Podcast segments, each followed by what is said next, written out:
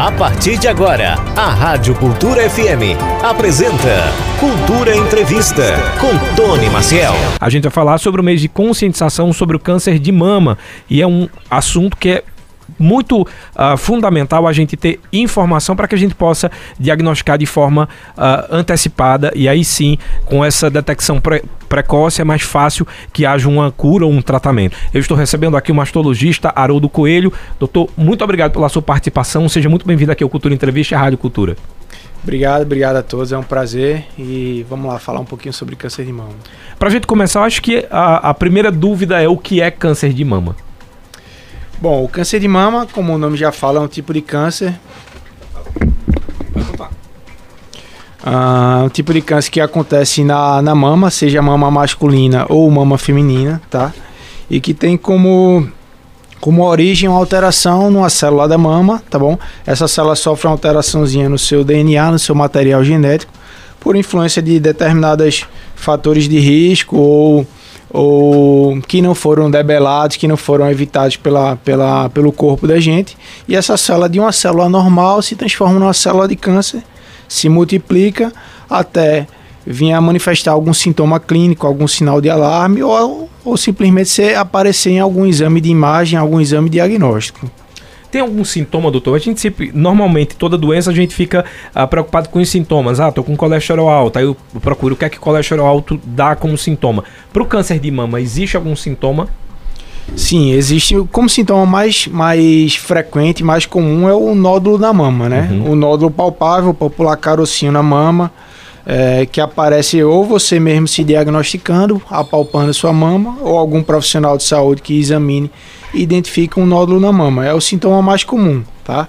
É, Vem de... seguido de dor, algum incômodo ou não? É silencioso? Normalmente é um nódulo indolor. Hum. Normalmente é um nódulo indolor. Então, muitas vezes você realmente, se não, se não procurar, você não vai saber que existe ali, entendeu? Outros sintomas também frequentes são é, alterações na pele da mama, por exemplo, uma ferida na mama que não cicatriza, uma ferida que, que dura muito tempo, saída de líquido pelo bico do peito, se ele for de cor vermelhada, é, transparente, arroseada também é um sintoma de alarme. É, retração da pele da mama, retração do mamilo. Então você percebe que é, a pele da mama ela não tem mais aquela semelhança do outro lado, ela fica mais repuxadinha. Uhum. É um sinal de alarme também. Então ah, vai causar uma certa assimetria.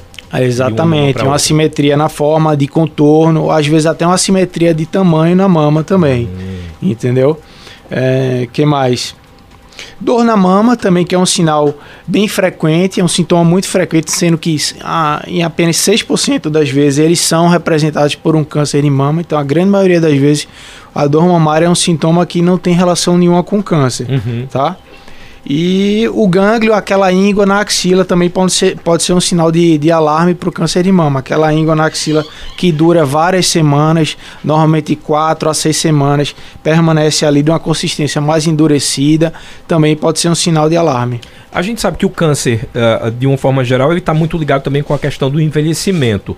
Para o câncer de mama também está relacionado isso, por exemplo, eu conheço uh, pessoas ou mulheres que tiveram câncer de mama aos 28 anos, o que ainda seria jovem. Isso é comum ou também segue a mesma regra? Sim, o câncer de mama ele pode acometer quase todas as idades na mulher, tá? Pode começar dos 20 aos 30 anos, podem ter casos de câncer de mama, até a velhice, tá? Mas existem os picos de incidência, existem os riscos que são que são diferentes para cada faixa etária. Por exemplo, à medida que a mulher envelhece, o risco de câncer de mama dela também aumenta. Então é um risco progressivo com a idade. Mas mais ou menos 25% dos casos de cânceres de mama são diagnosticados abaixo dos 50 anos tá? Então o paciente jovem não é, não, não está isenta de, de, de desenvolver o câncer de mama. Ele tem a ver com alguma questão hormonal, porque a gente fala muito assim, a partir dos 40 as mulheres começarem a fazer com mais frequência a mamografia e, e prestar mais atenção, fazer o autoexame. E a gente sabe que a partir dos 40, grande parte das mulheres, elas entram na menopausa. Tem a ver com essa questão hormonal também ou não?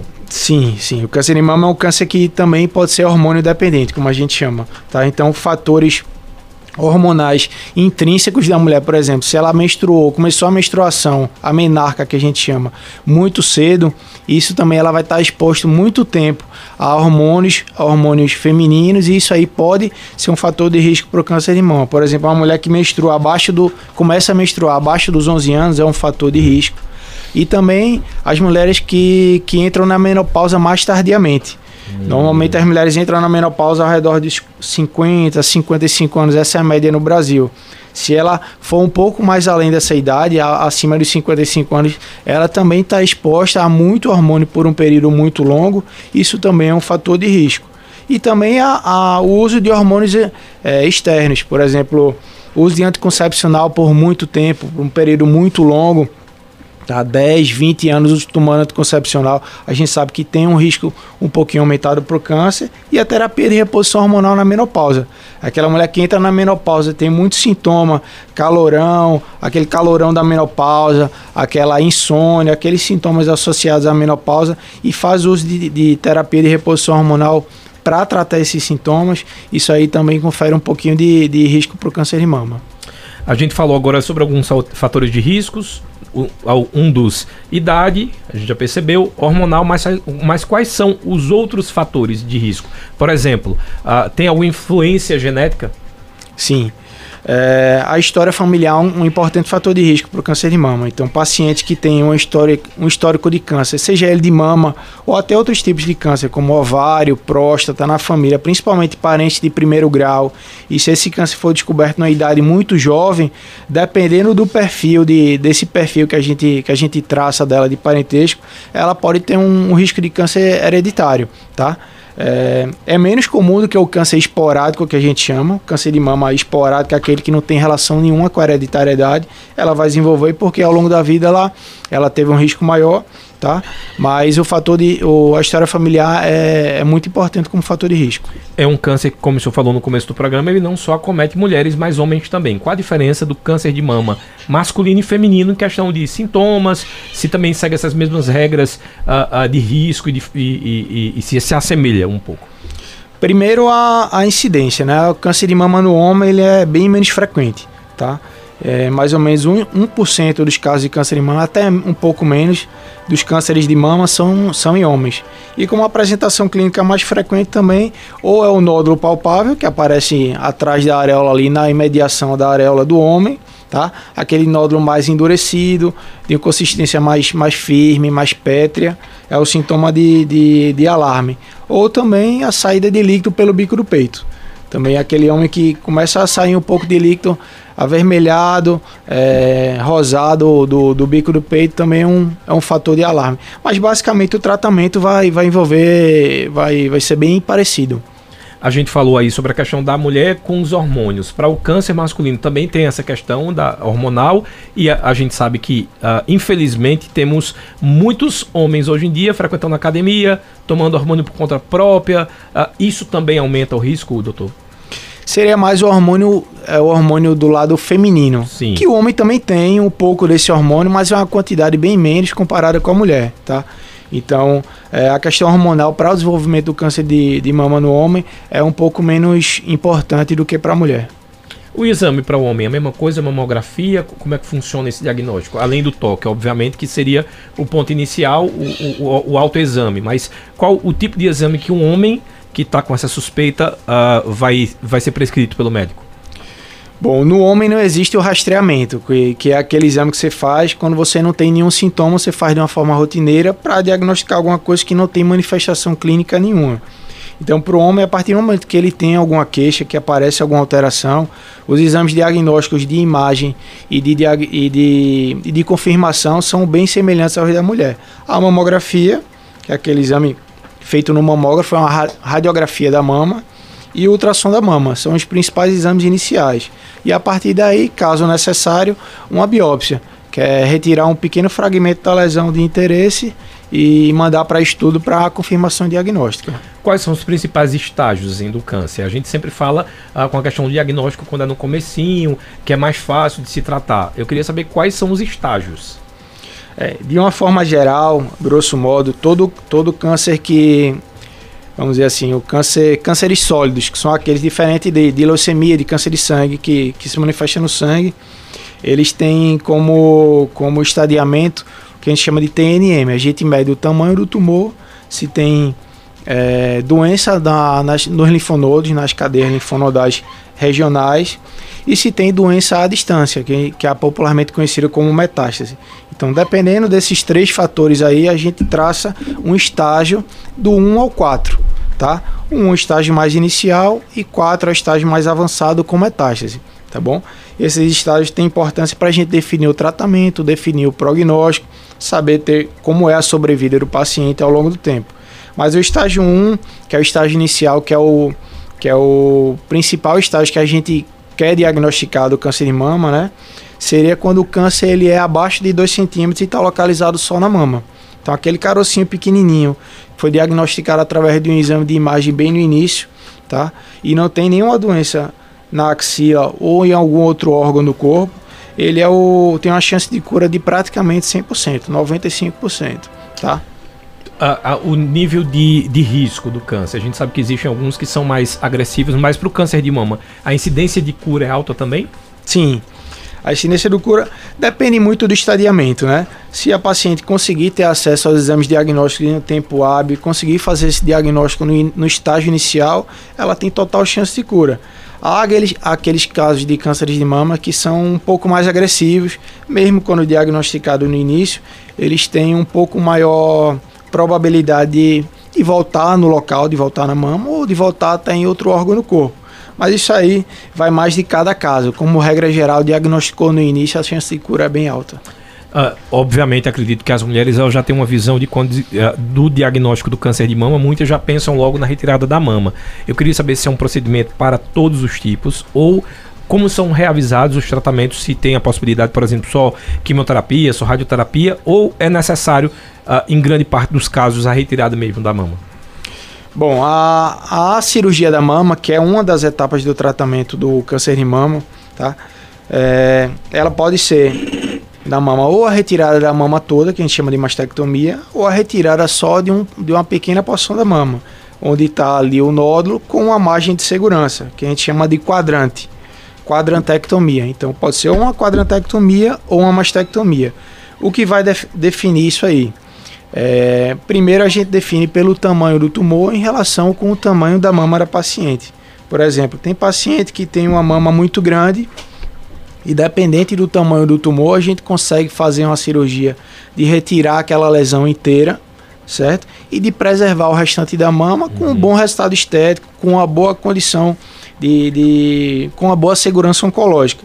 E existem outras pacientes que têm uma mama menor e que mesmo um tumor pequeno numa mama pequena, dependendo da localização dele, você não vai conseguir fazer o quadrante. Porque quando você tira aquilo ali com uma margem de segurança, tá? O restante da mama que fica não fica um resultado estético legal, não fica bacana, então termina tendo que fazer uma mastectomia. Então, basicamente, para a gente decidir qual cirurgia que vai fazer, a gente leva em consideração isso, o volume do tumor com o volume da mama da paciente tá bom? As duas têm condição de, de, de cura iguais a longo prazo, tá bom? A chance de, de você ter uma cura com as duas cirurgias são iguais ao longo do tempo. Além da cirurgia, é necessário também a utilização da quimioterapia ou radioterapia nesses casos também? Bom, aí as outras etapas do tratamento, tá? Que podem ser radioterapia, quimioterapia é, ou tratamentos terapias-alvo que a gente chama, tá? Vai depender muito do tipo do tumor e do estadiamento, tá bom? Vamos dizer, vamos supor que a paciente tem um tumor inicial, tá? Diagnosticou o tumor no início e é um subtipo de câncer menos agressivo.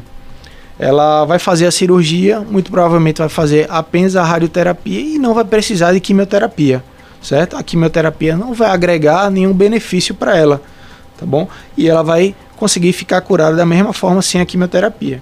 Outros tipos de câncer, mesmo sendo pequeno, dependendo do tipo dele, vai precisar fazer a químio, tá bom? Então isso aí a gente decide muito aí individualmente, uhum. depende de cada caso. Aliás, a gente falou muito sobre a questão do autoexame, mas eu acho que é muito importante a gente reforçar a questão da mamografia. A partir de que momento a mulher precisa fazer, em quais casos, e por exemplo, se a, uma mulher tem um caso de, de câncer de mama na família, esse prazo, digamos, uh, ele precisa ser reduzido, ela precisa fazer a mamografia um pouco mais jovem, como é que funciona essa questão?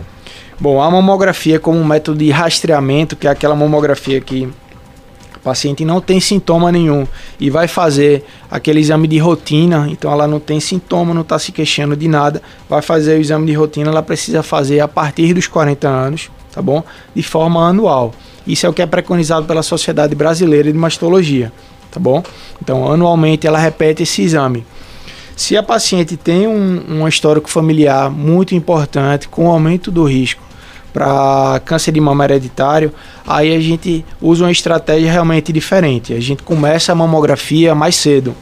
Dependendo do caso, pode começar entre os 30 ou às vezes até um pouco mais cedo. Ou até associar a mamografia com outros métodos de imagem. A ressonância, o ultrassom de mama também, ressonância da mama ultrassom, tá bom? Mas isso aí também é uma coisa que a gente avalia caso a caso, certo? É, existem alguns métodos, o senhor falou inclusive sobre a questão uh, da terapia-alvo, mas eu já dei, uma lida e percebi que tem aí a questão da imunoterapia, que está em estudo também. Já tem alguma eficácia? Já está sendo aplicado? Já está sendo utilizada essa, essa técnica também, doutor? Sim. A imunoterapia, ela, ela envolve algumas drogas que são que são para reforçar o sistema imunológico contra o câncer. Então, meio que ele é, direciona o sistema próprio imunológico do, do da pessoa, da, da paciente, para tratar o câncer. Tá? Então, começa os estudos sempre para novas drogas em câncer em pacientes metastáticos. Então, a partir do momento que tem uma boa resposta em paciente com, met, com metástase, aí elas vão, vão tentando fazer o mesmo tipo de pesquisa para paciente com câncer de mama inicial, que a gente uhum. chama aquele paciente que está com câncer mais localizado. E já mostrou também que tem bons resultados. Dependendo do tipo de câncer, a gente, a gente decide se tem, se tem indicação da terapia-alvo ou não. Com essa questão, ah, quando a gente fala da imunoterapia, ela está relacionada com a baixa ah, quantidade de efeitos colaterais ou não tem a ver? Como assim? Efeitos colaterais do tratamento em si. Porque quando se fala, por exemplo, o tratamento do câncer uh, utilizando radioterapia ou quimioterapia, se fala muito, ah, tem efeito colateral, uh, o sistema imunológico vai ser debilitado. Com essa outra técnica, tem essa mesma quantidade de efeitos colaterais ou depende muito de, de paciente para paciente? Depende de paciente para paciente e depende da droga que foi usada também. O perfil de, de toxicidade que a gente chama de efeitos colaterais possíveis depende, depende muito da dose, da droga que é feita e de que momento é, é feito no tratamento, isso aí, tá bom? Mas normalmente é um pouco menos quando comparado com aquela quimioterapia tradicional. Uhum. Aquele, aquele efeito colateral mais comum de vômito, diarreia, queda de cabelo, baixa de imunidade, é um pouco menos realmente. Alimentação, dieta, também pode aumentar o risco de câncer de mama? Alguns tipos de alimento? Sim, é, existe é, estudos já mostrando que o, a ingesta de carne vermelha em excesso, tá? Sim, três, mais que 3 a 5 porções por semana é um fator de risco para para câncer de mama. 3 a 5. 3 a 5 então, porções Vamos por... levar em consideração que a gente tem almoço todos os dias e que se come carne vermelha, então já estamos numa dieta errada. Já estamos na dieta já errada. Precisamos diminuir. Idealmente, o, o, ideal era realmente diminuir essa, essa porção de, de carne vermelha. Isso está ligado à questão hormonal que é utilizada na carne vermelha? Sim, fatores é, radicais que estão ali na, na carne vermelha também é, que são fatores é, agressores para o DNA da, da célula mamária que pode realmente predispor a, a, aumento de risco de câncer de mama. Além de mamografia, quais são as, os outros exames que podem diagnosticar um câncer de mama uh, de forma precoce ainda?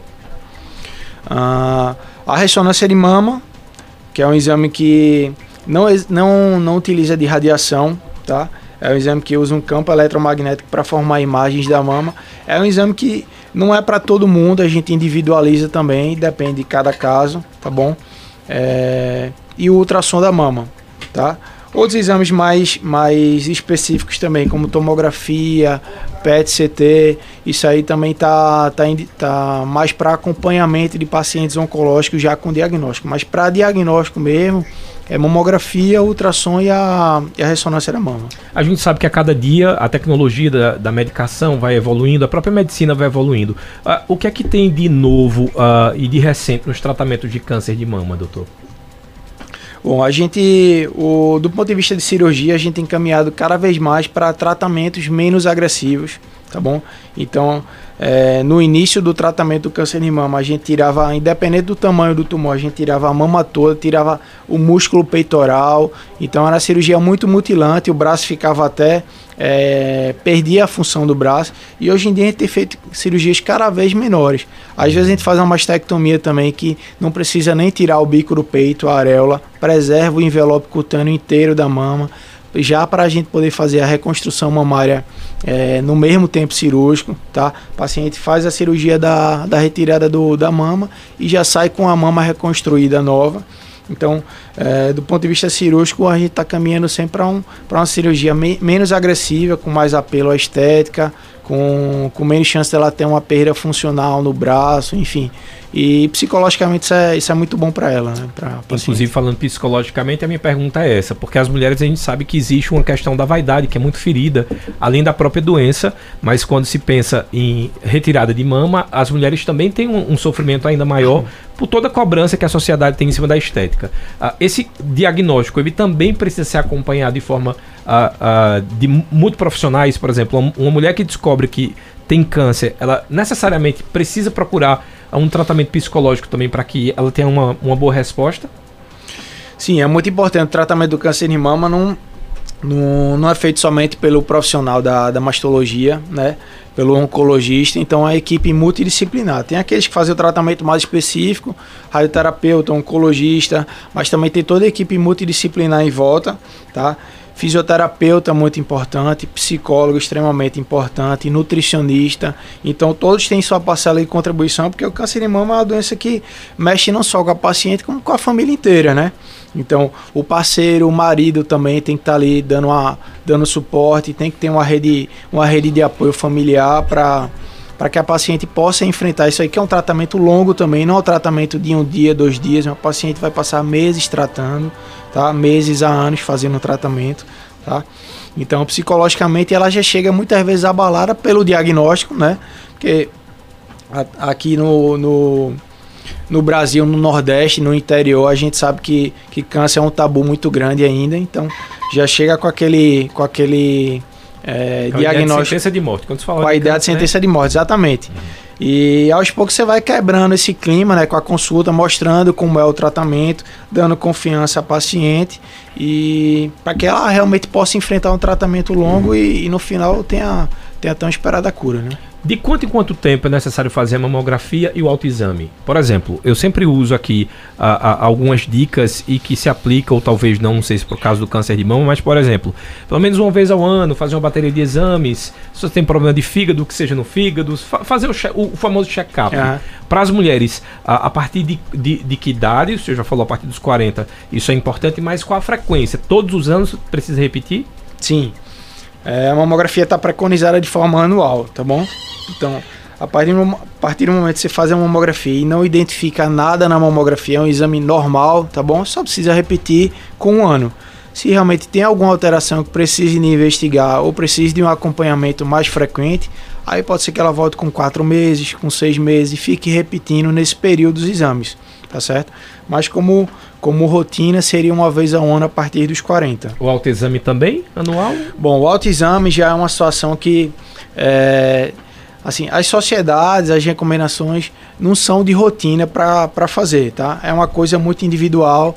Por quê? Porque o autoexame muitas vezes a paciente faz e começa a achar coisa onde não tem, uhum. entendeu? E, e, termina que piora o psicológico da paciente, piora, deixa ela mais angustiada, mais ansiosa.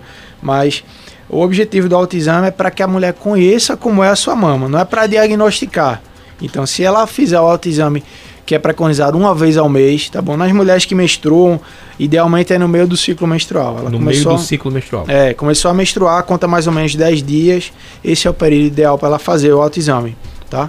É, e repete uma vez ao mês. Nas mulheres que já estão na menopausa, aí ela faz uma vez ao mês, qualquer dia aleatório. E repete sempre nessa mesma data, uma vez ao mês também. Então ela faz o autoexame com o objetivo de saber como é o normal da sua mama, saber como é a simetria, como é a pele, como é o bico, para a partir do momento que ela vê que tem, uma, tem alguma coisa diferente do normal, ela realmente procurar um, uma ajuda de um profissional. Aliás, foi muito importante o senhor falar sobre essa questão do autoexame, porque assim, tem alguns casos, uh, eu vou citar o caso da minha mãe, minha mãe tem alergia a desodorante, é um tipo de desodorante, ela não sabia. E ela aplicando o desodorante, nasceu uma glândulazinha, né, cresceu na verdade, uma glândula no, na, nas axilas. E é um dos sintomas. Então a gente está dizendo aqui para a população e para quem está nos ouvindo que nem sempre, quando acontece, significa dizer que é um câncer. Né? Então, por isso que é importante que as pessoas não entrem em desespero, mas existe alguma regrazinha, por exemplo, tamanho de um, de um, de um sei lá, de um feijão, eu preciso ter medo, ou, ou se aparece e não some, tem algo do tipo que eu posso desmistificar que todo caroço que aparecer uh, na, na, na, axila pode ser câncer ou uma coisa mais simples? Não, não tem assim um ponto de corte, vamos dizer, de, de tamanho que, que a gente vá dizer com certeza que é um câncer, tá? Normalmente a gente utiliza como parâmetro é, aquela íngua que é mais demorada a desaparecer, vamos hum. dizer assim. Então, se tem aquela íngua e durou de quatro a seis semanas e não diminuiu, continua ali, você compara com o outro lado, você não tem entendeu? Então há uma chance de aquilo ali ser alguma coisa que precise de investigação. Não necessariamente câncer, tá uhum. tá bom? A íngua ela pode se manifestar por diversas causas, tá? Algum, alguma infecção, algum agente externo que entrou em contato ali e fez aquilo ali aumentar. Então, se, se permaneceu além desse período, independente do tamanho, aí é, um, é motivo para a gente investigar. Doutor Aurodo, eu não sei se acontece ainda muito no, no consultório, mas ah, alguns depoimentos, principalmente de casos de reportagem que eu fiz, algumas mulheres, por medo do diagnóstico, demoraram muito para procurar o um médico. Então elas perceberam ah, no autoexame, mas ficaram com aquela coisa, ah, eu acho que é, então eu prefiro não saber. Isso acontece muito ainda. Esse medo do diagnóstico fazer com que as pessoas não procurem de forma mais rápida e até ajudar para que o tratamento seja mais, ah, seja menos evasivo e ter mais possibilidades de cura? Sim, infelizmente acontece e acontece bastante ainda. É, aquelas pacientes que realmente, como você falou, por medo do diagnóstico, por medo de enfrentar um tratamento, escondem, tá? Infelizmente perdem o melhor momento para fazer esse tratamento, onde elas poderiam fazer um tratamento menos agressivo, ter um pouco menos de, um pouco mais qualidade nesse tratamento, na, no resultado estético final, na menor chance de ter alguma sequela, tá certo? Permanente é, e deixam para realmente procurar ajuda quando realmente está numa situação bem avançada, e isso acontece bastante. O fato de fingir que não tem não significa dizer que tem, né? É verdade. O Sérgio Pires, lá do bairro Mandacaru, está dizendo: Boa tarde, Tony, parabéns pelo programa, super importante esse tema, uh, sempre trazendo informações precisas para os ouvintes. Doutor, essa questão de anabolizante pode trazer um câncer de mama para mulheres ou homens e se tem alguma alimentação específica que possa causar câncer de mama. Sérgio Pires do Mandacaru. Bom, o anabolizante, ele como fator de risco para câncer é mais para câncer de fígado e testículo, tá certo? Então, câncer de mama não é um, não é um, um dos cânceres mais possíveis para acontecer, tá bom? Mas, e sobre a alimentação, é, como eu falei, carne vermelha, né? Se ingerir numa quantidade e numa frequência elevada, acima de 3 a 5 porções por semana, confere um aumento do risco. Tá? Alimentos industrializados, condimentados demais, tá bom? É, com muito conservante, como uma forma geral, aumentam vários tipos de câncer e, e dentre eles o câncer de mama também. E, e bebida alcoólica, tá? Etilismo, é um fator de risco. Acima de três doses também por semana é um fator de risco. Ó, oh, a Alessandra do centro da cidade está querendo saber o que é terapia alvo no tratamento do câncer. Bom, terapia alvo é quando você utiliza é, alguma medicação, certo? É, alguma droga para fazer um tratamento específico para aquela célula do câncer e poupa as demais células normais do corpo. Por exemplo, a quimioterapia normal, ela tem uma agressão na célula da gente do câncer, mas ela também vai ter um efeito ruim, deletério em diversos outros órgãos do nosso corpo. Ou seja, ela vai combater uma célula doente, mas também vai combater a célula normal. Por isso que ela dá aquele efeito de diarreia, de, de vômito, de queda de imunidade. Por quê? Porque ela está combatendo as células que são nossas células normais desses locais, do intestino, tá bom? Do sistema imunológico. E então a terapia alvo ela tem como benefício isso, você fazer um tratamento mais direcionado para aquilo ali, com menos chance de ter um efeito colateral. A Josinete Maria do Luiz Gonzaga, ela tinha mandado para mim uma mensagem. Eu acho que ela quis dizer o seguinte: a gente falou sobre a questão da menopausa, e o senhor falou sobre os calores da menopausa. Ela está dizendo que quando ela tem os calores da menopausa, ela tem 49 anos, ela toma chá de amora e diz que se sente bem. Também vamos só reforçar que nem todo mundo que tem os calores da menopausa tem câncer de mama. Sim. É, o calor da menopausa é um sintoma de, de é um sintoma de menopausa, de climatério, ou seja, o ovário da mulher ele tem tempo, tempo de vida, tá bom? Então, aos 50, 55 anos, ele começa a perder sua função, começa a diminuir a produção dos seus hormônios normais. Então, isso vai gerar uma, alguns sintomas devido a isso, tá bom? Então, um dos sintomas é o calorão, que a gente chama de fogacho. Então a paciente às vezes tem 5, 10 episódios desse durante o dia. Ela está às vezes num ambiente gelado, mas ela sente um calorão no rosto que sobe aqui do, do peito para o rosto. E, e assim, é, gera uma queda de qualidade de vida muito grande nas pacientes. Então elas às vezes lançam mão de alguns tratamentos, de algumas medicações para tratar isso tá bom? O fato de ter o calorão, de ter o fogacho, não quer dizer que é um sintoma do câncer de mama, é completamente diferente. Isso. Tá certo? O que acontece é que às vezes o próprio tratamento do, da menopausa, ele, se por um período muito longo, numa dose muito alta, ele pode aumentar o risco de você ter um câncer de mama no futuro. Então você está tratando uma coisa, mas está aumentando o risco de você ter um problema no futuro. Deu para, não sei se deu para entender. Sim, deu para entender sim. E aliás, a respeito do chá de amora, é, Josete, eu recebi aqui do Dr. Marcel, que é nutrólogo, e ele falou que não existia estudos relacionados a isso. Se você quiser ouvir um pouco sobre o programa, tá disponível lá no Facebook da gente e também no nosso Spotify, tá? É, é interessante também, que é um outro tema que pode te ajudar. Mas você está dizendo que está se sentindo bem, então ótimo. Uh, tem a primeira pergunta por áudio da Maria do Socorro, lá do bairro do Salgado. Boa tarde, Maria. Maria, lá do Salgado, é pertinho, é, tá chegando. É, eu tenho 56 anos, eu nunca fiz exame de mama. Eu tinha um nódulo, aliás, eu tinha dois, é, de massa. Mas aí eu fui pro médico, a médico passou uma medicação que se não, é, não desmanchasse, fazia cirurgia. Desmanchou. Foi esse remédio, né? Que hoje não existe mais. Ótimo, o remédio é bom, bom demais. Foi bom demais. Aí depois na escola levei uma bolada no seio. Aí criou um feito carocinho, mas não doía nada. Era meio grande, um, feito uma landra. Aí eu acho que com o tempo sumiu. Não sei porquê, mas sumiu. Eu não sinto nada também, entendeu? Aí é uma coisa que eu nunca fiz. Exame de, de mama. Nem, e nem tem vontade. Tu acredita? Eu tenho pavor de médico. Acaba. Sei não, eu tenho medo de médico demais. Valeu, Maria. É aquilo que eu falei, né? Tem muita gente que não é. procura, que acha que é o médico que traz a doença. Pois é. é. Então a gente escuta isso aí todo dia, todo dia, toda hora, essa mesma história dela, tá? Então, assim, ela tá perdendo uma grande oportunidade, tá certo? Então não quero, não tô dizendo que ela vai ter câncer ou que ela tem um câncer no momento, mas ela tá perdendo a oportunidade de fazer um exame diagnóstico, um exame de rastreamento, tá? Que é um exame inócuo, que não tem nenhum risco para paciente, tá? É um exame que realmente às vezes é um pouquinho doloroso, porque é um exame que vai apertar a mama ali. Para o exame ficar um exame bem feito, fazer uma imagem boa para a gente poder diagnosticar, tem que fazer, tem que apertar a mama, tá?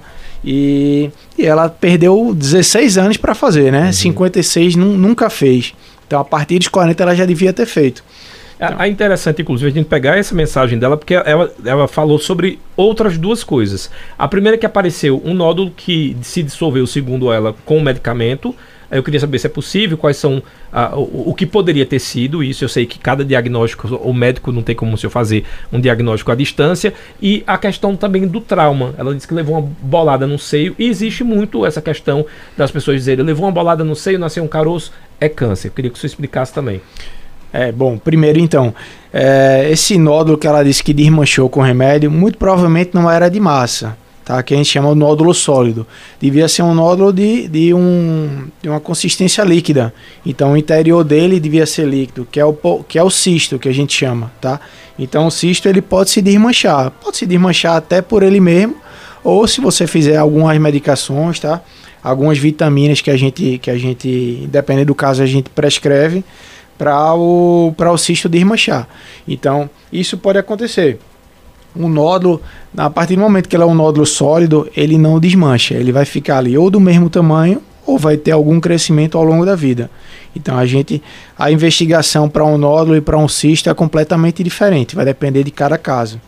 E sobre o trauma na mama, também é muito comum a gente a gente escutar esse tipo de, de situação, que o paciente diz, ó, eu levei uma pancada, às vezes estou com meu neto no colo, meu neto bateu na minha mão, apareceu um caroço.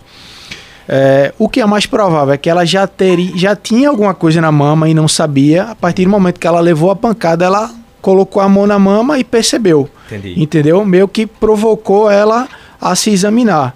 É, ou então, a segunda situação seria a pancada gerou um machucado, um pequeno hematoma ali na mama, que aquilo ali apareceu com uma nodulação, uma área mais endurecida, e com o passar do tempo o corpo mesmo reabsorve e resolve aquilo.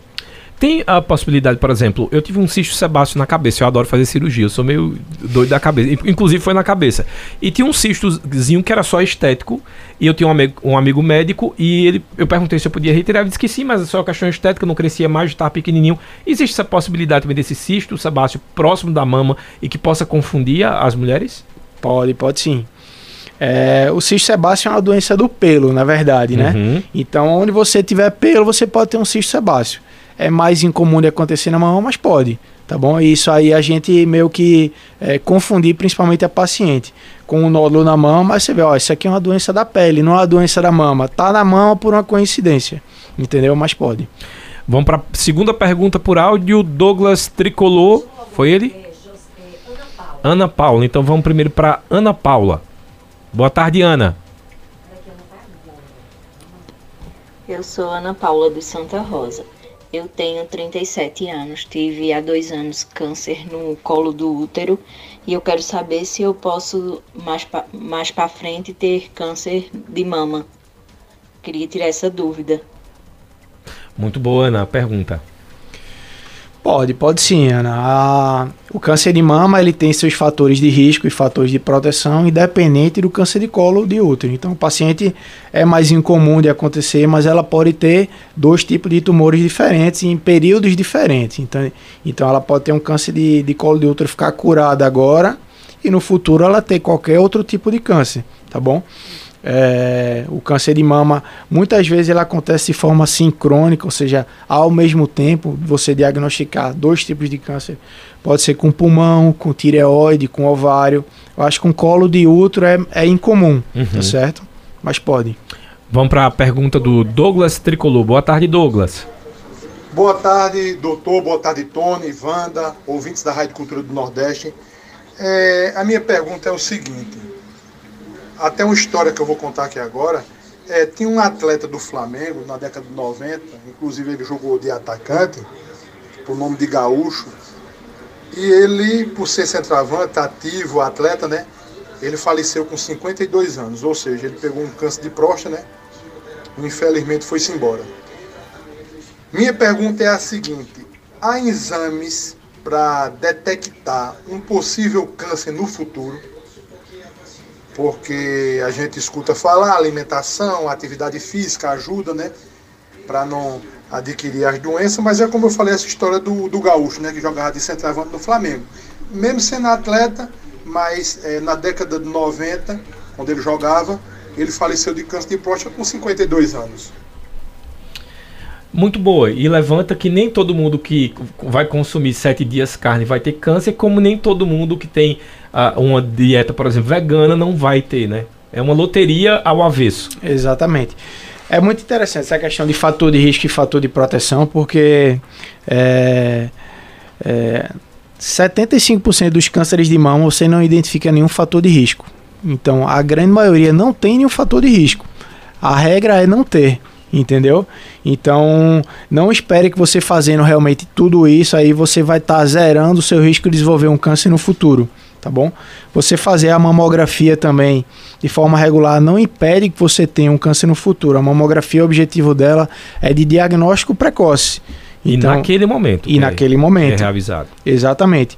Sobre a questão de exame para você diagnosticar um câncer possivelmente no futuro, tá? O que a gente tem hoje em dia é, é para aqueles tipos de, de cânceres hereditários. O paciente, por exemplo, tem uma predisposição genética, uma mutação genética no DNA, tá? E essa mutação vai vai conferir um risco muito elevado de câncer para ele. Por exemplo, a mais comum na mama é a mutação BRCA. Então, que ficou muito, muito é, conhecida com o caso da Angelina Jolie. Exatamente esse caso que eu ia trazer a, luz aqui do nosso ouvinte, que ela fez a retirada da mama e do útero por causa dessa possibilidade. Eu acho que no caso dela era 87% de chance de ter câncer. Exatamente. Ao longo da vida, ela tinha muito mais chance de ter o câncer do que não ter. Entendeu? A estatística dela era essa, porque ela tinha essa mutação. E por que ela tinha essa mutação? Porque ela herdou isso aí é, dos pais, da, da mãe e da avó dela. Então a avó dela teve câncer na idade jovem, a mãe dela teve câncer na idade jovem, e ela na idade jovem fez a pesquisa disso aí e, e, a partir do momento que foi confirmado que ela tinha mutação, ela optou por fazer uma cirurgia profilática. Foi uma decisão muito é, questionada na época, eu lembro que foi bem polêmica. Isso é comum, doutor, assim, é, é acertado? Já é uma decisão que é mais individual da paciente, né? A gente opina, a gente oferece para ela tudo, todo o contexto para que ela decida, tá bom? Uhum. Mas que realmente a decisão vai ser dela. Porque retirar os ovários, ela vai induzir uma menopausa. Então, ela induzir uma menopausa precoce. Então, ela vai trazer todos aqueles sintomas de menopausa de uma forma mais antecipada. Antecipada, uhum. exatamente. Vai trazer uma queda de qualidade de vida para ela. E na mama ela vai fazer, é, vai perder a sensibilidade mamária, vai fazer uma cirurgia que vai, vai reconstruir a mama, mas não é uma mesma coisa de uma fazer uma cirurgia estética, uma cirurgia reparadora ela está tirando a mama e está colocando um implante, uma prótese para reconstrução, que tem seus riscos também, né? Tem seu risco imediato, tem seu risco ao longo prazo. Então, é, de acordo com, com a hereditariedade, a gente pode realmente conferir um perfil de risco ao longo do tempo e oferecer para o paciente determinadas estratégias para prevenir um câncer no futuro. Mas, assim, um exame agora para eu saber se eu vou ter câncer no futuro, realmente a medicina ainda não, não chegou nisso, não. Muito bom. Ó, a Patrícia do Divinópolis está dizendo: é, boa tarde, Tony. Doutor, gostaria de saber uh, se é verdade que dizem que a radiação da mamografia é perigosa. Entrevista muito esclarecedora. Ela está dizendo: Patrícia do Divinópolis. Obrigado, Patrícia. Veja, a dose da radiação da mamografia é uma dose muito, muito pequena, tá? Então, é, o benefício da mamografia é muito maior do que um possível risco associado a essa radiação. Tá bom? Já está provado aí ao longo do tempo. O rastreamento mamográfico iniciou na década de 70 e de 80, então já tem uma, um, um, um período robusto para gente, a gente bater o martelo que é um exame é, que é um exame seguro, tá certo? A nível populacional, então é, é, feito aqui no Brasil, na América do Sul, na América do Norte, na Ásia, em todo o mundo, tá bom? Com os riscos, isso aí praticamente zero, tá certo? Então é, não, não vejo motivo para evitar a mamografia com, pensando no, no possível risco da radiação, não. Vamos para o Cícero do Chique Chique, também mandou mensagem para a gente por áudio. Boa tarde, Cícero. É que ele vem do Chique Chique. Boa tarde, Tom Maciel. Boa tarde ao doutor. Ô, doutor, esse câncer aí que o senhor, que o senhor está falando aí, é aquele câncer que é uma daquela cantora é, Preta Gil, tá com aquela doença, esse câncer que o senhor tá, tá falando, é sobre aquela, a, aquele câncer que aquela, aquela, aquela cantora tá, Preta Gil, ou não, ou é, ou é, ou é outro câncer? Vamos lá, Preta Gil tá com câncer no final do intestino. Eu acho que é né? o câncer dela é de colo retal, né? Isso, colo é, retal, exatamente. É, popularmente câncer de intestino, né? Isso. É diferente. A Maria Braga, ela teve, a Simoni. Também. Quem mais teve câncer? Pelé teve câncer Pelé. de intestino, faleceu de câncer de intestino, né? Tantos assim. Ou é porque agora a gente tem uh, uma informação mais. É... Vou fazer uma pergunta que eu sei que se o senhor tivesse a resposta, inclusive a pergunta de milhões. Primeiro, se a gente tem mais informação e por isso a gente eh, também toma mais conhecimentos, ou se por causa da nossa mudança alimentar, de hábitos de, de saúde, de vida mesmo, tem aumentado a incidência de cânceres? Então, é, todo ano a gente, a gente tem esse, essa estatística renovada, né? Sobre todos os tipos de câncer. Então, as sociedades do mundo, elas, ela, principalmente a americana, ela sempre, sempre atualiza as estatísticas. E tem mostrado que para determinados tipos de câncer, essa incidência vem aumentando ano após ano tá? E depende muito realmente do estilo de vida e da alimentação. O, o câncer de intestino, o câncer coloretal é muito associado a isso. Porque tudo que a gente come vai passar de, por, por todo o tubo digestivo ali, vai ficar em contato com aquela, com aquela camadinha de pele que recobre o intestino e vai ser um fator agressor. Então, pense isso aí, ao longo do tempo, muitos anos, é um fator realmente de risco, tá bom? E, e além do que, a gente está tendo mais acesso aos exames diagnósticos. E isso aí tem causado também uma maior, um maior diagnóstico, número de diagnósticos. É então tem as duas coisas, né? Que a gente fala, eh, antigamente, depressão tudo era problema dos nervos, né? Pessoa, não, é porque é problema dos nervos. Aí porque não é que não existia gente depressiva nem ansiosa, é que não existia a, a, o diagnóstico para se tratar da devida forma. Exatamente. No caso da, da próstata mesmo, é, antigamente não se fazia toque retal nem o PSA. Uhum. Então, a, o nível de, de, de, incidência do câncer de próstata era aquele bem estável. A partir do momento que se introduziu a estratégia de rastreamento, você começou a ter mais diagnóstico, aquele nível subiu.